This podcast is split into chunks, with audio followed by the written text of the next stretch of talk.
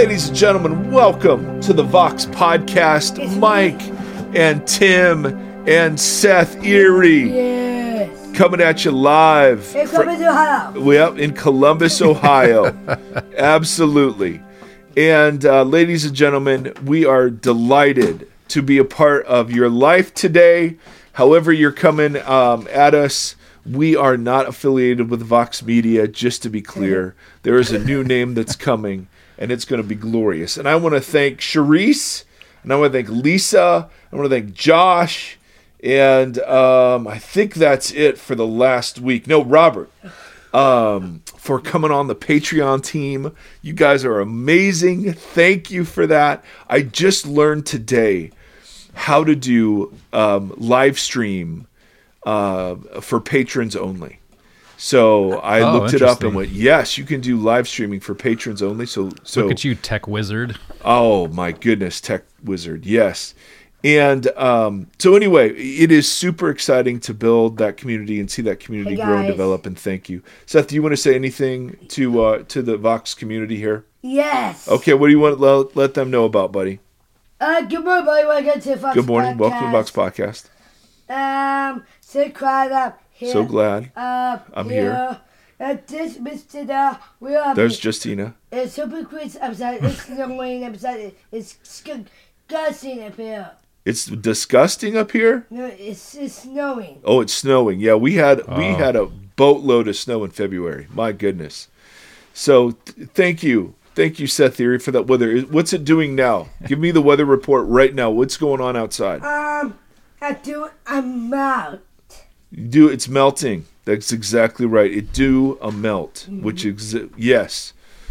There you have it, like I'm sports doing a fans. melt. I'm doing yes. I'm do- yes. I like. It's like I'm in hot yoga all the time. Um, Timothy John, we have a, a guest today.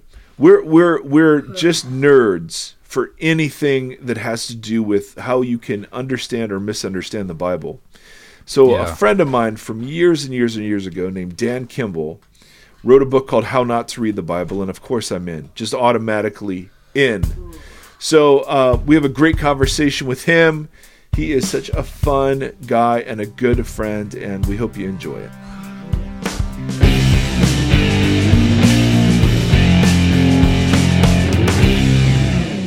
Ladies and gentlemen, welcome to the Vox Podcast. We're so glad you are with us today.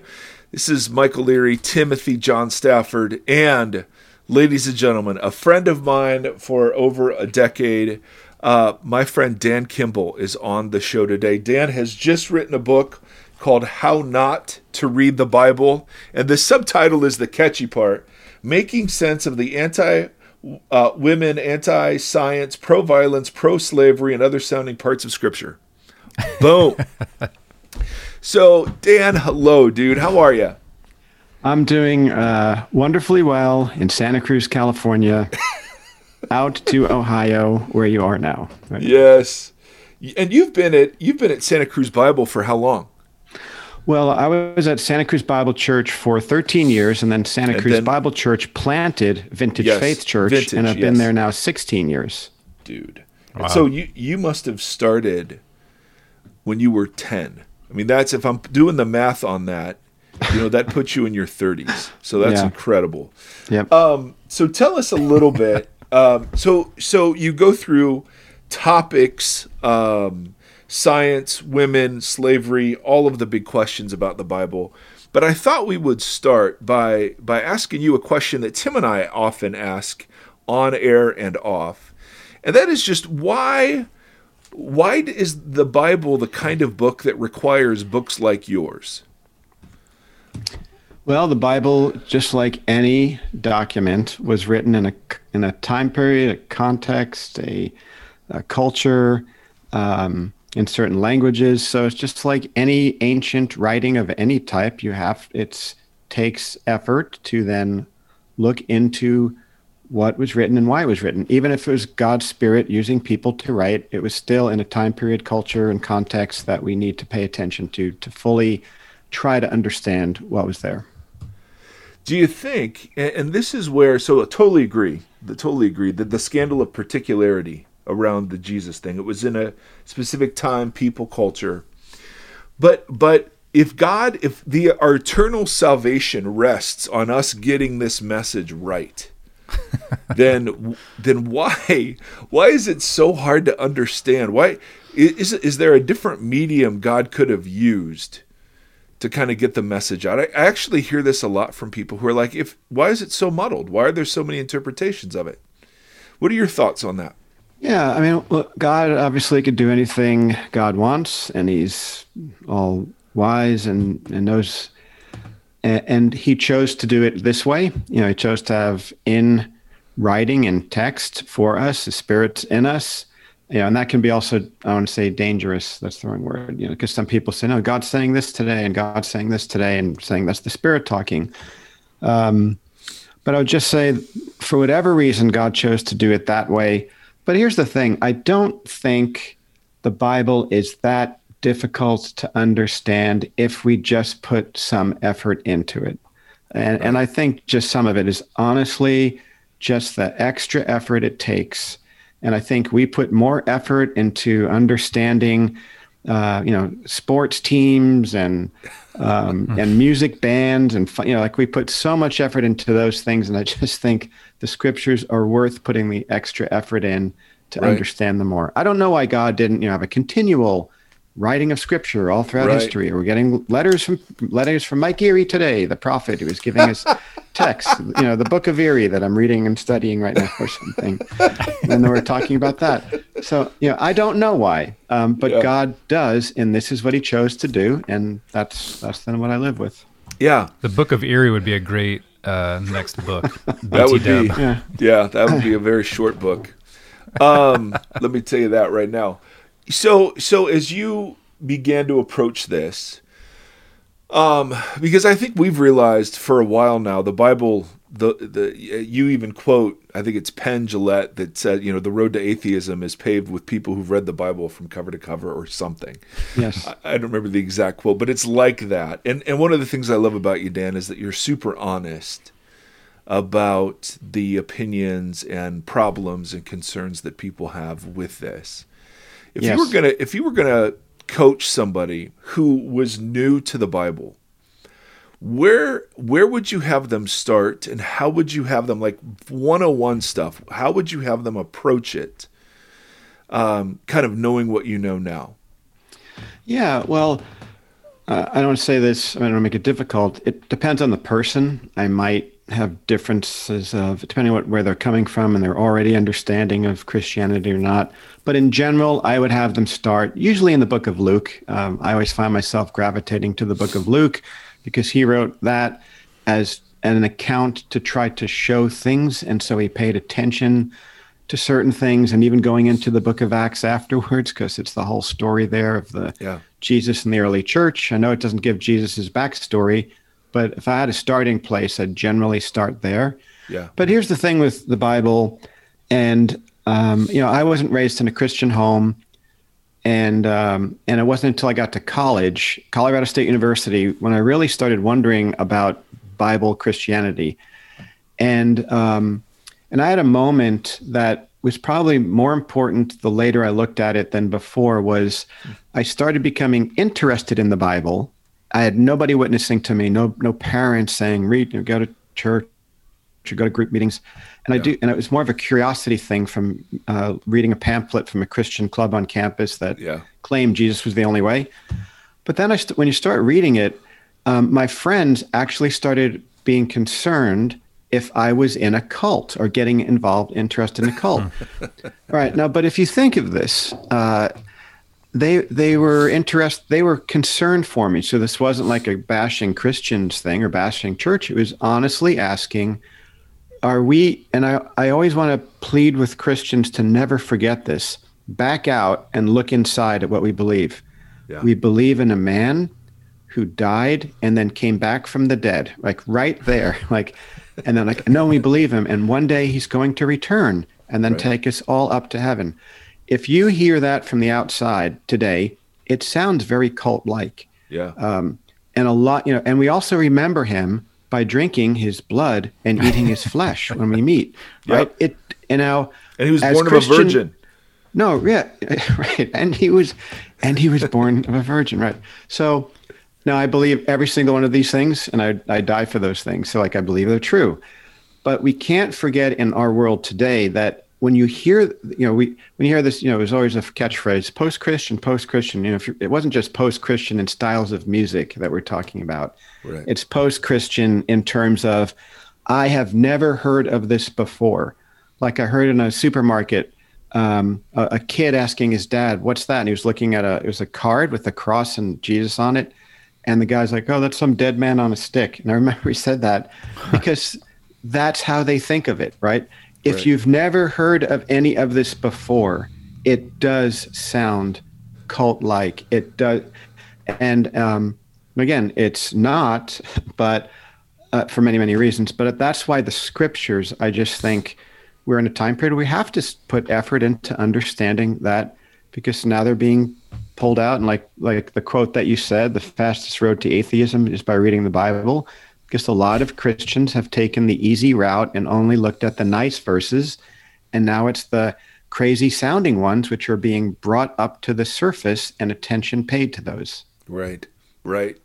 And there seems to be a general dynamic of it's not just that there are people pointing out the uh, the weird verses in the Bible, but it's also I think there's a tendency even among us who've been raised in sort of Bible environments to uh, feel like we never had the opportunity to ask questions and raise issues without sounding like we were doubting our faith.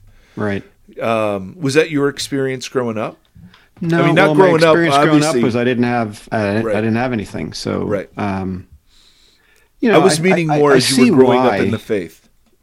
Yeah, I can see why if there was a repressive nature of like, don't ask that, you're going to you're backsliding, or Right. and that's a bummer to hear about, and that would be a sign of a cult actually. Like, don't ask questions, You know, Right. Only listen to Master Erre because he has the the right answers. And if you challenge him, you're going to get in trouble. Like you know, you can't Yeah. Um, and that's the sad thing. You know, the Bereans were more noble than the Thessalonians because they um, took the scriptures and read them each day to see if what Paul said was true. So there was a, co- a commendation made of uh, of a commending made of someone that tests things to see if it's true. Questions are great, so it should be rewarded, not Yeah. um, dismissed.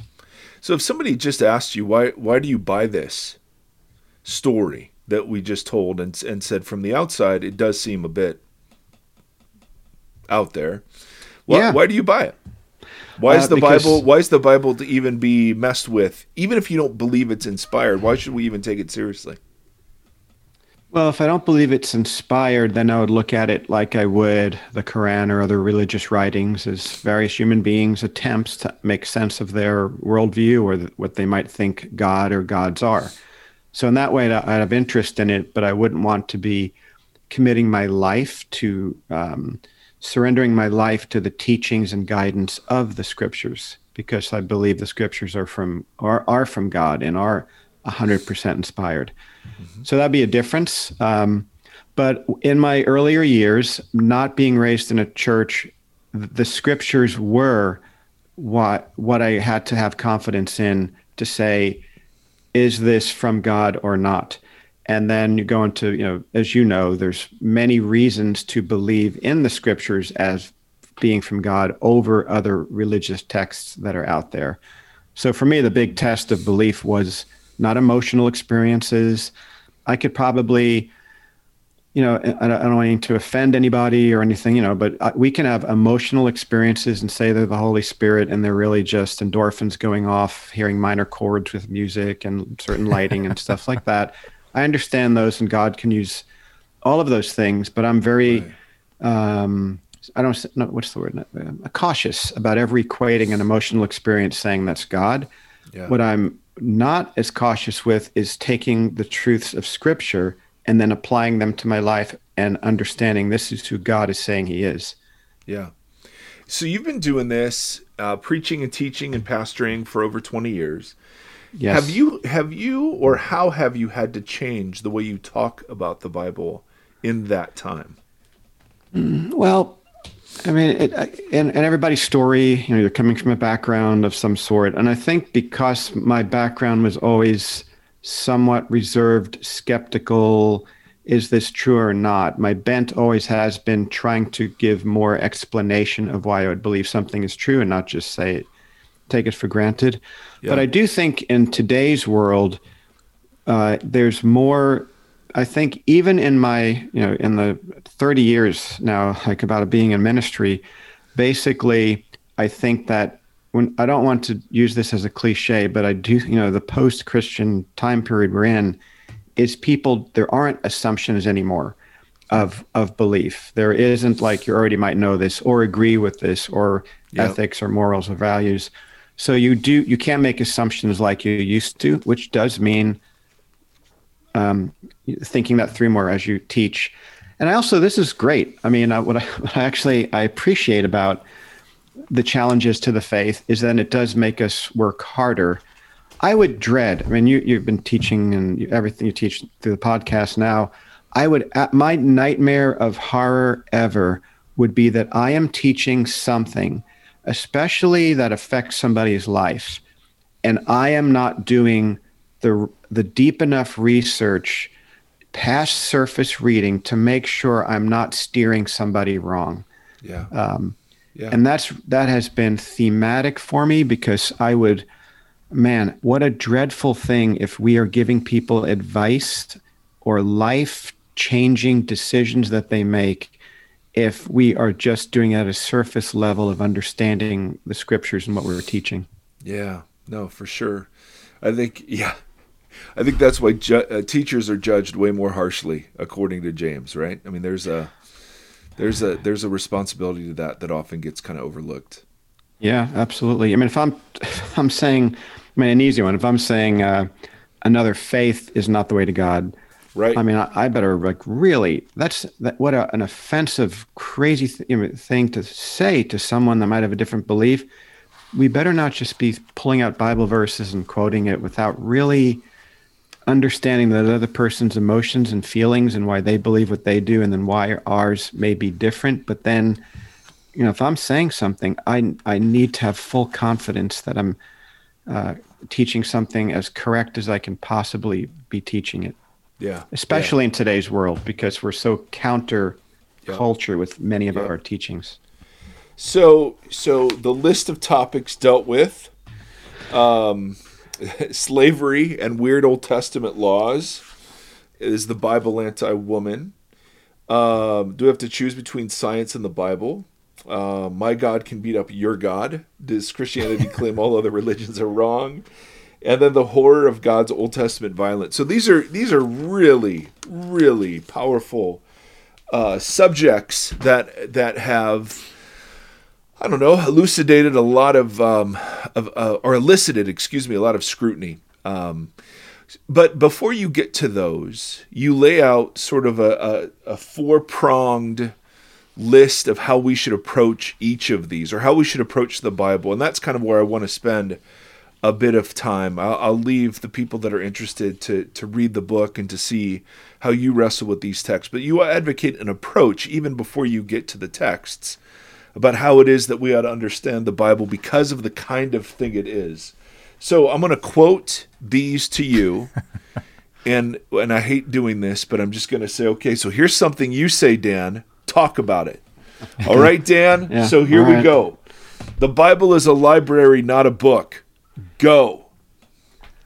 When we open our Bibles, uh, we are trained naturally, and now it's on our phones or it could be on our iPad or, or digitally. So when I'm saying open up our Bible, people Yeah. do it differently today. But however you do it, we are not opening up a book like The Lord of the Rings that has a beginning and an end, and there's by a singular one person author and, a, and, and, and something like that. We are walking into a library. I've trained myself to visually, when I open my Bible, I'm visually walking into a library.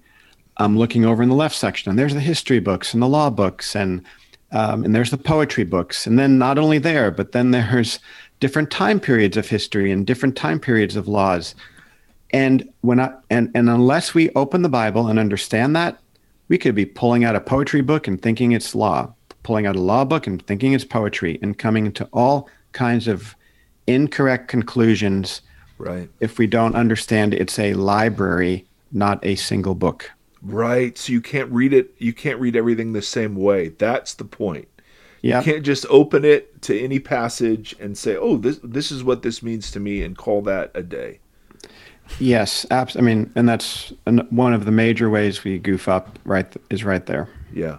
No, that's that is such a big deal to understand genre and to understand that you don't read poetic narrative the way you read history or whatever else. Yeah, it actually makes Bible Bible study to me is more exciting that way. Like I'm getting to go into this ancient library, and over Yeah. there, you know, there, Yeah. there's the scrolls of of ancient Israel history, and over there's the some of the law, and there's some of the poetry books and wisdom literature, and so Right. it's like, you know, if I pull wisdom literature off, I'm going to look at it differently than law to the Israelites. That's You right. know, so it's that's what's amazing about the Bible, which I love. There's letters to churches, like Right. what, what, to church, you know, post Jesus, post law churches. I'm going to read those differently than I would uh, another book. So it's a wonderful thing when you look at it, and it makes Bible Yeah. reading adventurous. Yeah. Yeah. We are a bunch of Bible geeks too because we find that beautiful. everyone else probably not so much. Not everyone, but you know what I'm saying. But, but that's the Bible. That's I mean, like That's right. that is the Bible. So we all should be thinking that, you know. Uh, but we're not. I don't think we're taught that as much, and it's not in the culture of many of our That's right. spaces of worship and things. So That's right. No, God God said it. I believe it. That settles it, baby. And there's nothing and so so hermeneutical complexity is frowned upon, which is how do we approach a text realizing the layers we bring to the conversation and the layers we have to fight through to understand the conversation they were having? That's not super welcome in a lot no, of but places. I, and I've heard criticism even of me since I've written this. Like, well, you don't need all these scholars and things to understand the word. It's just God's word. right. And I come back instantly now and just say, all right, I, I understand what you're saying, but do you realize that you are already dependent on scholars for reading the English version that you have? and there was lengthy meetings and a multitude of scholars for each each translation that you have and and and you wouldn't be able to read it in English if you weren't already dependent That's right. on many many scholars who are in culture in researching Totally. looking at these very things Yeah. Yeah. Just hand him a Hebrew scroll from the Dead Seas and just go, No, okay, right. well, here That- you that's go. like almost we want to do like, all right, you don't need that. Here, Yeah, here you here. go. Uh, Right, yeah, what do you think of that? right. Um, all right, number two, quoting yourself back to you, Dan. The Bible's written for us. Nope. The Bible, yes, I got it right. The Bible's written for us, but not to us. yes, Ooh, Dan, that's go. That's John Walton from Wheaton. He came up with that phrase. It's a and so phrase. I, I use it here. And another, and it's the same thing. So if I open up, all right, if you open up the Book of Revelation, who is it written to? Was it written to you know Mike Erre in the year 2021 in in Ohio? Like, or no, it was written to the seven churches. I mean, it says it right there. yeah, it was written to the seven churches, right? So that were in a time period experiencing a certain thing. There's different levels of persecution that were going. It was a letter that was passed around in a circular. You, you can trace the cities on a map to see it was go from church to church. They were in a world cultural worldview. That's why some of the language is all crazy because they understood it all. So you have to say what now. So who is the book of Galatians written to? right. this the church in Galatia in a certain time period, and they were dealing with arguing about do you need to be circumcised or not, like you know, to follow Jesus. So they were they were lit, written to them. Yeah. The book of Third John was written to a guy named Gaius, right? So it was written to a person in a time period in a culture. Yeah. So we have to first look at that, and then we can then say, well, what can we then learn, and what does apply to us today? Right. But unless we put ourselves in that original recipient's world of why God the Spirit was writing through people to these letters and these writings, we, we could miss so much and misinterpret so much. yeah, You know, and it's why the, all the questions, you know, uh, John Walton came up with that phrase primarily because of Genesis and and the you know the um, all the science battles, Yeah. and it's just so true because and I know you've spoken about this and and everything. You know the questions that the ancient Israel that God was again. I keep making sure I'm saying this. God's spirit was using Moses and probably some others, you know, to write these words to the people of Israel um, after they were in a polytheistic world in Egypt for 400 years, and then what they were they were the the spirit of God writing these words through people were then uh, addressing their questions like should we worship the moon um, you know Yep. is is this God that we're now hearing about close to us or is he far does what Yeah. does he what what what do we need to do to please him uh, Yeah. Why do we take weren't- Sabbath? Those, right. It was written to them. Their questions were not how do we explain the fossil records and was amino acids involved in the original origin of life and DNA and all this stuff. Totally. That wasn't their questions. Those Right. are our questions. So to read it into the text, we're going to come up with all kinds of I don't even say nonsense sometimes, you know, about we're missing the point. So Right. the Bible was written for us, not to us. Extremely, extremely important. Good. I'm glad you are commenting on the points that you've made and and reminding us that they're good points that you yourself have made. Number three. Oh, okay. No, no, I'm just I'm I'm being Okay. silly. I hate interviews where you quote the author back to them and then say talk about that. So that's what I'm doing though because I thought these four points were really important. And before you even get to the problematic texts that and that you're dealing with, there is a backdrop out of which to approach them that is more helpful than just approaching Yes. them by pulling them all uh, out of their context and saying, "Hey, who could believe in a God like that?" now in fact, with Zondervan, I did have to. We talked about this uh, to make sure the first section was in because I felt these four things that we're now walking through. If unless you don't get this, then you may, you know, then the rest are going to be, uh, Yeah. you know, then it's spicy. You can read like, you know, how do you enter the slavery verses and these things. But if you get these four things, then then you can look at the Bible and then see all the other hundred other problematic sounding passages. Uh, you know, I only cover a certain amount in the book. There's so many others, but this is the key: is understanding what the Bible is and how to read it.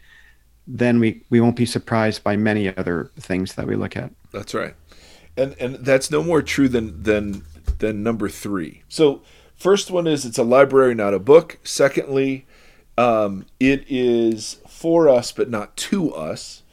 Um, thirdly, I love this. Never read a Bible verse. Yes, and that was I got that from Greg Koukl uh, down in uh, Stand to Reason, Yep. down there near where I used to live, down in uh, uh, Orange County area, I think. Um, but never read a Bible verse. It's the same principle, but we, the the Christian church, evangelical church especially, um, out of good intentions, and of course it makes sense, we pull out single Bible verses, and then we can create entire sermons on them. And I watched a, it was a very large church, uh, a great communicator. He picked a Bible verse, and then he gave a sermon out of it. And and I don't mean to be critical, but the the sermon was very practical and helpful for life. But it could have been a fortune cookie verse. Like it didn't. He had it had nothing to do with the text itself, and that's also dangerous because then you could teach almost about everything and play off a Bible verse and then give your opinions on something. Yeah, so we we see that a lot. always have to be looking at what's the Bible verse, what's the to use the uh, our modern way of looking at um, you know they didn't have paragraphs like we do today but in that sense but you know what was the paragraph it was in? What was the book that was what it was in? Who was the book written to? What time period? We're in the flow of whether the new testament to the old testament what genre? We have to pull out. And to use a single bible verse on its own is is uh, can be very dangerous. And this is what's sad. Many christians have been disappointed in God by clinging on to promises of certain Bible verses that were never meant to be a promise to them. Come on. And so then we can start having like, but God has let me down because of this, but then that wasn't a promise that he made you. And so, you know, because you're just looking at a verse and likely you're misunderstanding the verse if you're not looking at the whole context there. And it may have been a promise made to the people of Israel or in the temple dedication or, That's or something that we then extract out, put on a coffee mug or memorize it. And then we're disappointed if it doesn't happen when it wasn't, you know, again, written uh, in that way. So never read a Bible verse. Now, Yeah. I've heard this too, and as you know, well, didn't Jesus vote uh, Jesus or other parts of the uh, New Testament? They just put Bible verses, but again, in that world, you could. It's like saying the chorus of a song. You could start. They knew they had memorized. It was an oral cult. They had memorized things. So you give a little piece. They then knew the rest of it. That's right. Um, you know, you think of a song. What's a song? Um, Twisted Sister. We're not going to take it. Like, I, I don't know, like why Twisted Sister's in my head right now. That's but I'll say beautiful. Twisted Sister. Makes me like, so we're happy. not gonna take it, right? So then, like, oh yeah, no, we ain't gonna take, it, right? So like, you start, it comes to your mind, and that's what it was like for them. And it's interesting that song, "We're Not Gonna Take It," is just like "Come All Ye Faithful." It's the same. Oh, you can that's sing funny. that. Yeah, uh, Oh, that's funny. yeah. You, you Oh, start singing we're that. not gonna take it. Okay. Oh, come all ye faithful. Right? Um, that's see, you don't. That's not in the book, but should be. Dan. Um, These are but I free love that. My my favorite my favorite coffee mug is. I think it's something like I can do all things through a verse taken out of context. Yeah, I just saw that. Totally, exactly, right.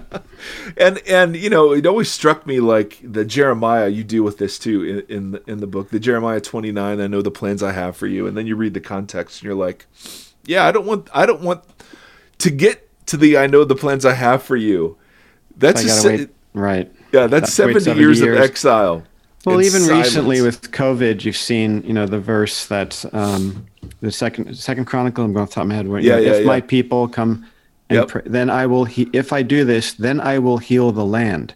right So you're taking, you're applying that to a virus in today's world that was not what the promise that it was. Now, totally but but it was written for us, not to us. We can look at that and say, what does God God want posture for His people to be? Humble, prayerful, absolutely. Like that is how we should be posturing ourselves before God. But there's no promise that He's going to heal something because that was a specific promise to a specific people when that verse was there. right But we can learn from the posturing of ourselves and how we should approach God with humility and prayer, um, for sure. totally totally totally and then last lastly um, number four it all points to Jesus the library is about Jesus Talk a Yes. talk a little more about that one, only because I think some people don't see how shellfish and the Levitical laws apply to, or Mm-hmm. you know, would lead us to Jesus somehow. Yeah, and, and a great resource for this is, uh, you know, them, you know, the Bible Project with Tim Yeah. Mackie and Jon Collins, because, you know, I think their mission statement has all Yeah. leads to Jesus or something Yep, like that. Yep. You know, and so they've they're such a wonderful resource of of this type of what I'm talking about here, uh, because what everything does eventually point to Jesus is thematic, moving in that direction. Um, you know, laws were set in place for un- one understanding we're in need of a savior. Uh, uh, also, you know, to be distinct from others. There's everything we see, and Jesus himself, you know, in the road to Emmaus said, you know, the Old Testament did point to him. He was threaded throughout. But what this doesn't mean, and this is really important, is like, oh, so um, you know, the ark in the in the the wood in the ark pointed to the wood of the cross, or we Right. start coming Right. up with allegories for everything. So all of a sudden, no, this is about Jesus. This is about Jesus. They were misreading it uh, wrong. But the storyline in Genesis chapter three points to Jesus. You know, uh, Yeah. Jesus three Genesis three fifteen. Abraham points to Jesus. The covenant points to Jesus. Like everything leads to Jesus. A big discussion, but that's why the storyline is so important. I would I would beg Christians to at least memorize and be able to even I, I mean God's not linear in time, but to draw out you know like a, it's I wrote one in the book. It's pretty common. You know like a six acts A C T S you know of the Bible storyline Right. because when you understand the Bible storyline and the different parts, then as you're opening the Bible, you're like, oh, this is kind of in Act Two. This uh, this part was in Act Five. You know, where and what I mean by that is, you know, there's the the different acts are God creates, humans rebel, redemption initiated, redemption provided, mission to all nations, redemption redemption completed. N.T. Wright uses these same six. Yeah. The Bible Project uses He stole them from six. you, is what I heard. Yes. No. Well, Tom, as I call him, uh, he texts me often when he's stumbling around with something. And he's like, "Hey, Dan, what do you think?" So I say, "Oh, Tom, you should know that by now." No, but but it is it actually is very helpful because the gospel isn't just the tiny sliver of that story that has to do with Jesus dying. The gospel is the whole story of which Yes. Jesus is the culmination. Yes, yes, yes, absolutely. And that's that's what I mean when someone's like, "I'm bored reading the Bible." I'm like, "Oh, that's like." Uh, you don't understand the Bible then because you you and I understand it's sometimes you have to force yourself and it's a little dry maybe to but when you start looking at it like that why do we get more excited about the Star Wars story than we do the Bible story you know like uh, Yeah. many Christians can articulate more about Star Wars than they can um, the I, I can I can do both. I just want to say it's it's possible to do both. No, well, it's fun. I mean, I'm I I, I can I'm a Sun Records studio nut. I mean, I love music history, so I'm I'm deep in that stuff all Yes, the time. So. I'm not saying don't only read the No, Bible, know, but yeah, but I think as a follower of Jesus, we certainly should have a basic understanding. If we know less about the Bible and the storyline than we do about our favorite band or about Star Wars, I do think something's off kilter then. Yeah. For a mature Christian that's gone on in years. Yeah. So I think the the big point we want to leave people with, um, if you're interested, and I know tons of our audience are interested in these topics, these big topics that you're working through. For me, though, the the most important chapter was that early chapter that that kind of outlined here's here's how you have to approach the Bible because this is what kind of book it is. And once you have that in view, you're in a much better place to at least begin to ask you ask much better questions about the texts that people point to and the texts that disturb us. And so I really wanted to camp there, Dan, because I think that um, I think that is so often where the the the ideas are won or lost, right? It's it's you can frame it and you use memes. It's hilarious. You've got you know a dozen memes in there. Um, but you use memes as a great example because it's it's pretty easy to to grab a verse, put it on a meme, and go, yes, how ugly is God in this? Um, and to do that, you've got to violate a whole bunch of what you you talk about at the beginning. Well, and this is why I feel, you know, I don't know if the word's urgent uh, about this, is that we're at a time period where so many Christians don't know the scriptures. So there's a vulnerability already, especially the younger you are, the less you know the scriptures today than even the minute in the, in the seasons of ministry I've been in. Overall, today, I mean, you see the studies. You know, even many many adult Christians are even pretty biblically illiterate. I'm using that word nicely. So there's a vulnerability already in place, and we and the sadness of missing out, knowing knowing the fullness of the gospel and Jesus and the Bible story. But then you put onto it now the more recent. Um, uh, when I say the word atheist, there 90 probably 98% of atheists are just kind, loving, beautiful, wonderful people that just say like I don't believe what the Christians or other religions believe, but you know I'm, I'm just busy with my own life and leave me alone. There's 2% or so that are extremely activists, and they are the ones that are posting memes up, taking Bible verses like "Women be silent," you know, go home and ask your husbands questions. It's a disgrace for a woman to speak up in the church. Putting out putting out a meme with a woman's mouth taped shut, or worse, and then and then Christians seeing this and getting caught off guard because it's a it's a strong visual statement or you know slaves obey your masters in the new testament and then seeing a horrific graphic and then you know that bible verse. And that's what's going on. And the urgency is it's causing younger christians in all ages but i'd say a lot of younger christians who don't know they've never been taught these four things i was talking about or or paid attention to these verses. They kind of maybe skim them go by them and now as they're being confronted with them it's causing uh, an acceleration of doubt, mistrust. What's the scriptures? Uh, and, and that's why there's an urgency to me about this uh, because it's very real. And I mean, I know people, and we're hearing now deconstruction stories, and I know that's uh, that's a whole discussion with many different um, rivers of that one. So I don't want to Yeah. say it's just the Bible in there, Yeah. but um, But but, the that's a big Bible is definitely part of it for sure. Yeah, for sure, dude. So, um, how not to read the Bible, Dan Kimball, and um, you are now back on the tweets. And uh, what's your t- Twitter handle, Dan? Dan, yeah, everything's Dan Kimball, D A N K I M B A L L. Twitter, uh, Facebook, and Instagram. See, it's nice to be so aligned and integrated. Uh, puts us to shame, Dan. Someday, someday. Well, um, early innovators grabbed their your handles before the rest of the trendy people caught up with us. Totally, totally. Uh, but man, thanks for your time today. I really appreciate you. Appreciate the effort that went into this, and um, I think there are loads of folks that will find this helpful. So if you're interested in kind of how Dan takes those four principles and applies them to the big questions, go ahead and check that out. And uh, Dan, again, appreciate you. Appreciate your time, man. Thanks. Thank you, Mike. Um, yeah, I'm so glad we've had a relationship over all these years. So Yeah. let's now catch up. All right. All right, let's do it. All right.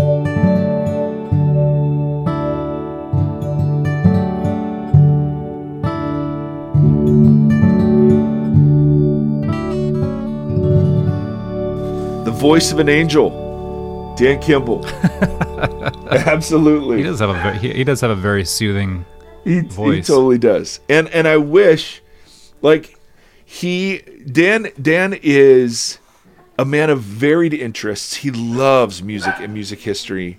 And he's super stylish. And I've every time I, I meet him, I just feel indicted by my lack of class, style. anyway, what'd you think of that, Timothy? What were what were some of your thoughts as you were um, listening to that jibber jabber? I, I thought it was great. I really appreciated. It. I didn't want to interrupt again because uh, I thought you guys were. You, I you asked. You asked. You asked all the right questions, Mike. Wow. You're such a good interviewer. Oh, Timothy, I will keep you around. But I really, I mean, man, we talk all the time off mic. it's just still the after hours show that you're going to put on later. yes. Um, the uh, just how much you know the Bible in in my circles. We talked about a little bit with the doubt conversation last week. Um, but the Bible is a just such, has become such a stumbling block Yeah. for folks, Yeah. and um, just how uh, you you know your first your initial kind of response or reaction to that is kind of like it feels antithetical because it's Yep. it's the Bible. It's supposed to be our Right. Instruction manual or however the different ways people have Yeah. you know tried to quantify it over the years. So it, it becoming such a stumbling block is such I don't know. It's just so interesting. The last thing you guys were talking about with the um the current culture because of the internet. So him using memes uh, is smart. It's such a smart way to articulate that. But man, in the social media culture where uh, you are, I didn't, I had, I had not thought about that. How as a young Christian you are affronted with all of the all of the skepticism of the world almost at once. Yeah. Yeah. Like you're just inundated, Yeah. and that's never existed in the history of humanity prior to No. this. No, I had. And I that's was, really interesting. and it's good and bad because on the one hand, Yeah. I mean, for those of us that were raised in very closeted sort of environments, um, I wish I would have known some of these things and and and and heard Christians engaging with them without freaking out. Um, Yeah. But on the other, th- at least I had this sort of basis to react against. Um, you know, now the the the deck is sort of stacked from the outset. Um, Yeah. and so yeah, it, it's it's a really interesting dynamic. Um, Yeah, when he was talking about the urgency, I was like, people like I think people like to use urgency in every different religious conversation. Um, this time it was like, oh, I think that actually makes a lot of sense. Like this does feel, the agency of this feels really Yeah, pertinent. yeah. because, you know, it's people entering into conversations to defend their faith that they're not equipped to do, and it turns into just really bitter totally. a really bitter back and forth and man that's you know obviously very deconstructive or not in that not in the normal deconstructive or the new deconstructive sense but Yeah.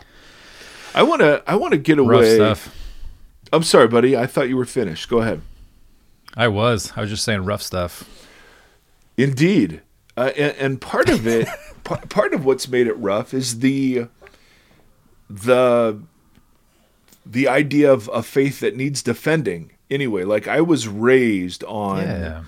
Josh McDowell and C.S. Lewis, and you got to defend your faith. I went to, you know, I took Yes. apologetic classes and I taught apologetics and and, Yeah. and you know, now I think there's a place for the deep philosophical work that I've been exposed to that really gets into some, you know, and some deep theological work about, well, what about hell and what about these sorts of questions Dan is engaging. But hmm. but I, I've just come from to a different place where it's like is is is slavery really the issue here when we get to the Bible? Is it really the anti-women? I mean, is that really what it is, or is it why is the Bible like this? Like, why? Yeah. That's why that's why I was so eager to hear his answer to that first question. Like, you would think the Bible should be the thing where we don't need books like his. Absolutely. And uh, and so the question for me about the Bible that is most interesting, f- just for me, and just right now, is in light of who God who God is, and in light of who God created us to be, why that mechanism to build faith and sustain revelation. And what's great about it that I take for vantage adv- for uh, um, I take for granted and don't even notice, and what's the cost of that? That to me, Yeah. Yeah. that is the biggest question. And then and then great, we can have the I mean obviously I think there are um so much of biblical stuff is like, oh yeah, it wasn't that bad. Like I know it sounds bad in English, but it's really not that bad. And some of that's true. Yeah. But why should the Bible even need that sort of defending to begin with? You know, that's Yeah. the Well, that's yeah, the question. totally. Man, all right. So I have two thoughts um that I'm going to turn back towards you. False. I Sean and I, my wife and I, are built opposite of each other, and I have learned that that is one of the greatest things possible, because we complement each other in the most random ways, and we speak into each other in the most like fruitful ways. And she's very wise and offers so much to me, and we've never reached a plateau of like you've arrived, you've made it, because as I as we go forward, she grows and evolves and is becoming more and more of a she changes right? She grows and learns new things and takes on new habits and traits. And so in loving her i have to keep pursuing her as we grow Yeah. and as we Yep. push forward. And i love it. I think it's so cool. And i love the fact that we'll never arrive it's a process that i have to keep loving her and seeking after her because i will never fully know her because she's never she's always growing right. and She's not evolving i static. think it's magical yeah. Yeah. and the bible i feel to me is the same way and i know it's a stumbling block for people but i love the organic nature of so I'm always wrestling with this marriage of flesh and deity. Mm. And that seems to be the construct that God has struck with, obviously in Jesus. and then um, I found that to be the, the truth in prayer. Or as I'm evolving on prayer and learning more about prayer, there's so much that I, there's such a role that I play in in prayer, in partnership with God. Yeah. And then the Bible. Yeah. It's written by man and inspired by a deity, but it brings all those things bring interesting, organic, fallible, fun, complex, Yeah. intricate things to the conversation. Yep. So the Bible, all very long introduction to my question. That's a great Um, introduction.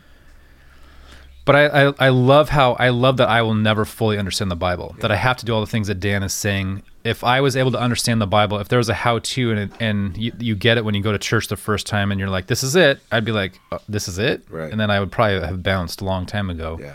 But I love that God is continually revealing and always growing and working with us and inspiring and pushing.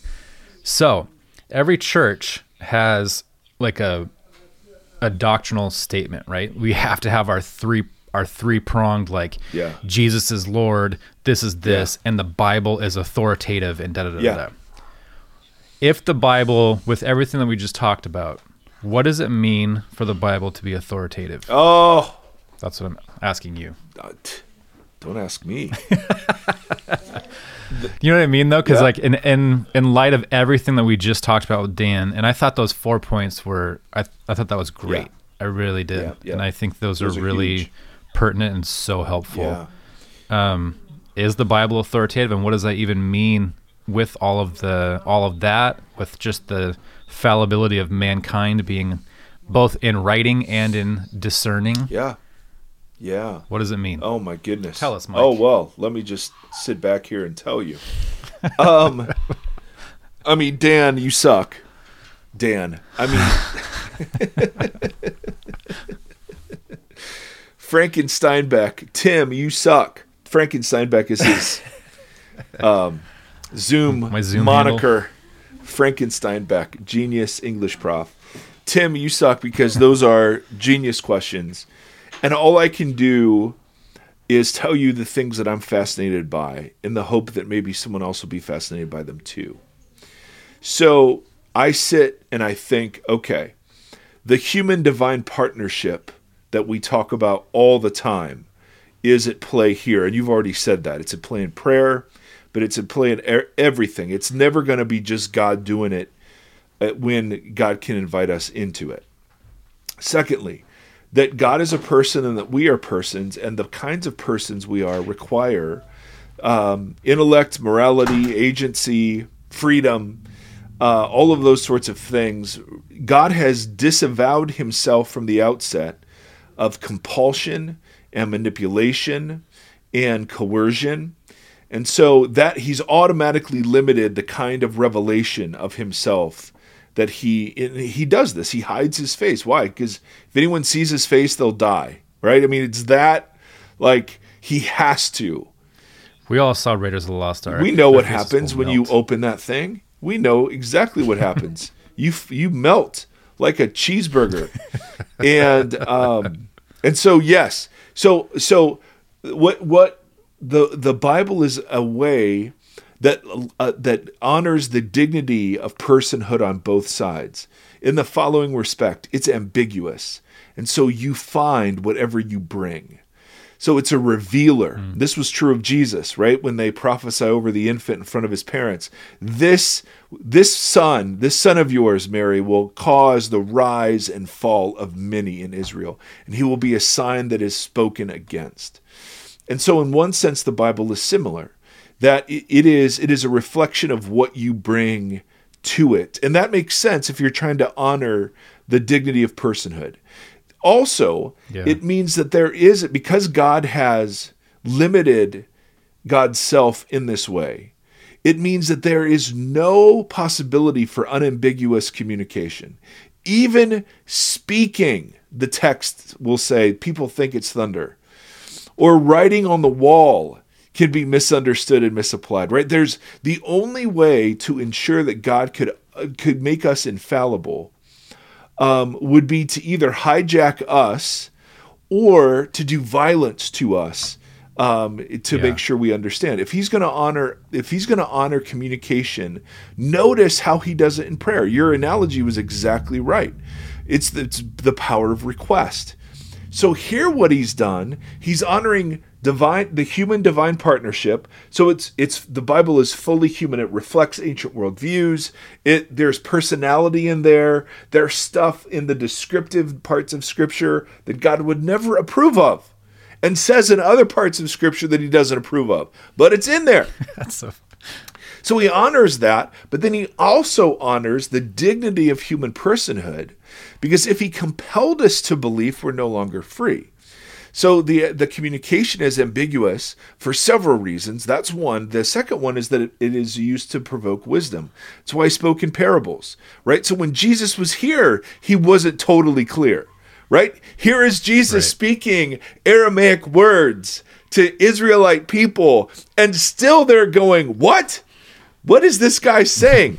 and then God inspires the apostles to write, and and Peter even has to say of Paul, "Dude, Paul writes some things that are really hard to understand."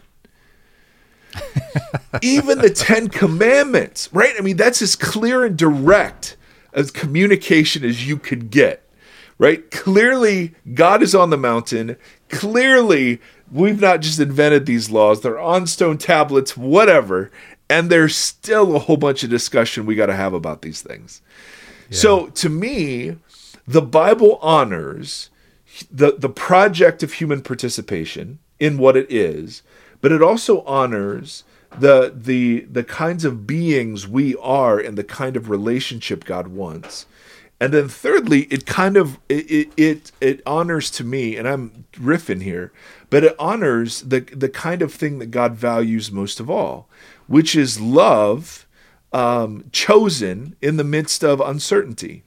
In other words, the nature of love is it's uncertain. If you're going to give it as it should be given, there's no such thing as a, uh, that it's going to be returned. There's no such thing that will be repaid. There's no such thing that it will be the most fulfilling experience of your lifetime. And so, what God is asking for us in the text is an honest evaluation of ourselves in relationship to each other, to self, ultimately to God. And out of that honesty is birthed the humility that at least opens ourselves up to the possibility that there's something here. And then God does it through a library, right? So it's not just didactic teaching, bullet point statement of faith material. It's it's not that at all. In fact, it's jumbled and confusing and repetitive and it's wonderful. Why? Because we got to work for it, just like Yeah. we do in any other relational context. So for me, man, those aren't, you know, th- those are some things I've been thinking about, about why the Bible is the way it is. How it's authoritative, for me, has best been answered by N.T. Wright. Shocker. When, and I think we've talked about this several times on, on the podcast, where N.T. Wright sees he imagines a play partially finished by Shakespeare. And let's say that play is in five acts. Um, you have the first four acts written for you. And then you have the beginning of the fifth act and the end. You know how the story ends, but the author has died before finishing the play. And you are uh, invited to improvise the middle of the fifth act based and, and and and he determines so what's a good improvisation or not? Well does it fit with the acts that came before? Right. does it sound and feel like the author? Does it fit with what's coming? Right? Is it internally consistent? Does it i mean right does it have the text that like the the texture and the feel of the author? And so Yeah. so nt wright says listen the Bible is inspired the way that play would be inspired. We are all compelled by the author. The author has allowed us to improvise the middle of the fifth act, but there are some improvisations that are more faithful than others. And which are more Yeah. faithful? Those that honor the first four acts and the, the beginning and ending of the fifth, and that reflect the character of the Hey, hey. author. Which means Yeah. and this is this is such a profound point that it isn't about the list of rules. Um, it, it is about a way of being human in the world that that witnesses to the reality of the risen lord jesus um, and the coming kingdom. And um, when you look at it that way to me it's completely authoritative and inspiring.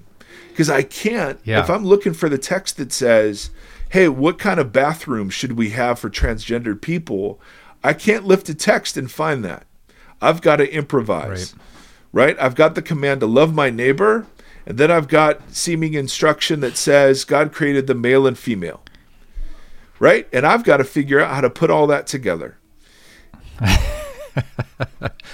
But Totally. I would, you know, the last thing from the um, the last Sermon on the Mount episode. I think it was that when you were talking about. I got our friend Kevin got mad at me for not making a um, Red Hot Chili Pepper joke about because the the original guitar player for the Chili Peppers was Hillel Slovak. nice Um, Nice. And it was on the tip of my tongue, but I thought no one will know what I'm talking about. I don't. But Kevin would. i don't know that yes our friend Um, but Hillel, the the standing on one foot and the oh uh, nice um, everything else is commentary, right? Yeah. The golden rule. Yeah. What do I take from this? Everything else is commentary, and everything you just said is jives with. I mean, that I, I thought that was such a compelling Yeah. story and statement. Yeah.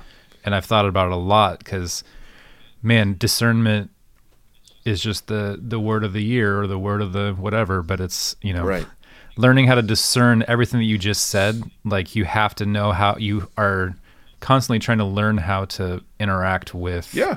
all of this. But you just said And that's what you do with your wife and your kids because no one's exactly. static. That's why I led with that long story. That's right. No, but that's that's the exactly right parallel. The text Yeah. the text isn't static either.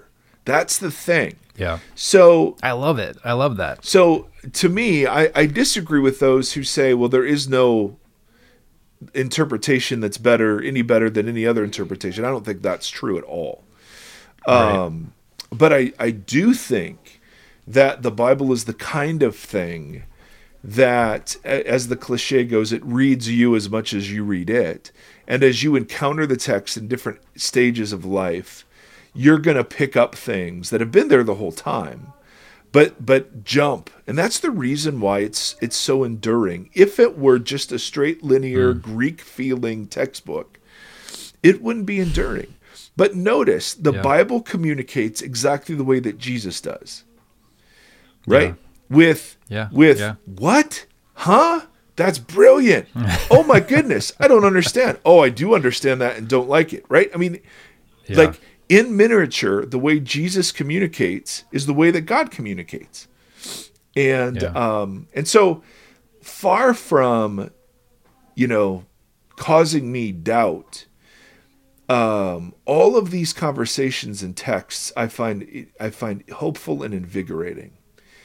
And Yeah. that doesn't mean I have great answers for some pieces of the Bible I don't understand. I don't I, I don't have great yeah, answers. totally. But that's And not that's just the complexity of it. yeah. But having the right answer isn't as important to me as it used to be. Right. I think that's and I think that's so key and I hope that people it's the same thing with the last conversation on doubt. You know, I think so many people are not are not wrestling or don't want to wrestle with the Bible on a overly intellectual level. They want to know why the one text we've been given is so difficult to Yeah. associate Right. with. Well, how well, how about the that, one you know, the conversation you and Dan had were was really good with that, and there are the. I hope that this podcast is helpful in that. And I and and he mentioned you know like Mackie and the Bible Project, which has been helpful for me too. Of just Mackie's really good at pulling context out of, or putting things in context and helping you understand why and how. And there are these great tools.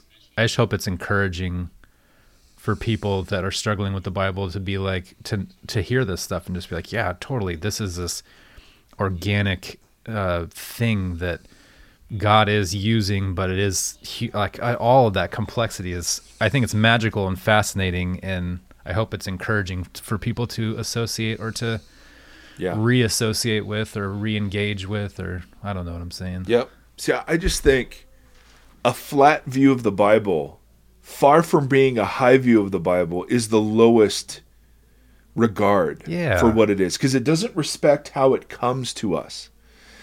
Yeah. And um and because it doesn't come to us as a flat textbook, we dare not just sit imperiously imperially, excuse me, over the text Yeah. and say, well, you know, it says here X, and so X. Um, Mm. It's just not. God never intended it for just to be lifted like that. There. That's why Yeah, the Bible man. is always meant to be read in community. Yeah, great, totally. It's so frustrating that that's exactly how it's been used. Yeah.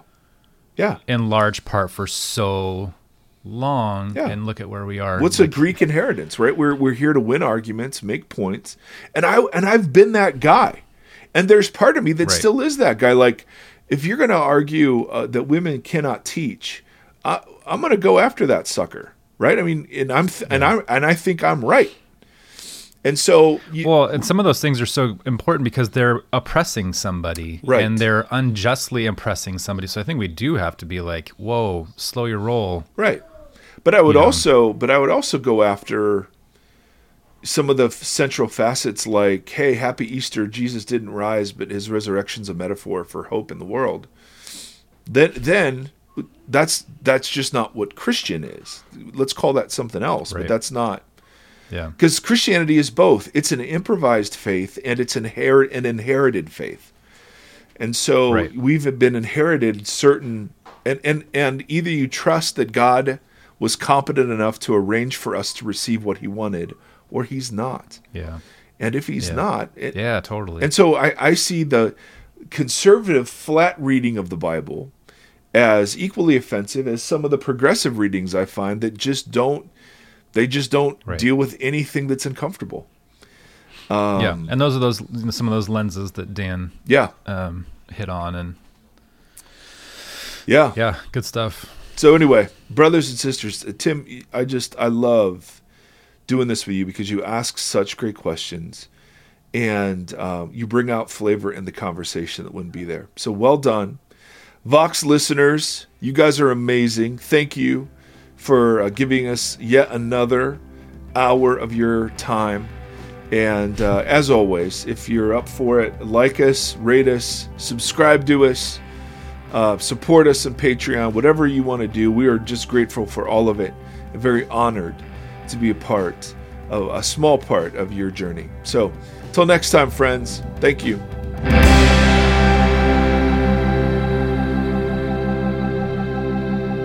Thank you for listening to this conversation. The Vox Podcast is a 501c3 nonprofit organization that is supported by listeners like yourself. If you'd like to partner with us, you can do so at patreon.com backslash Vox Podcast.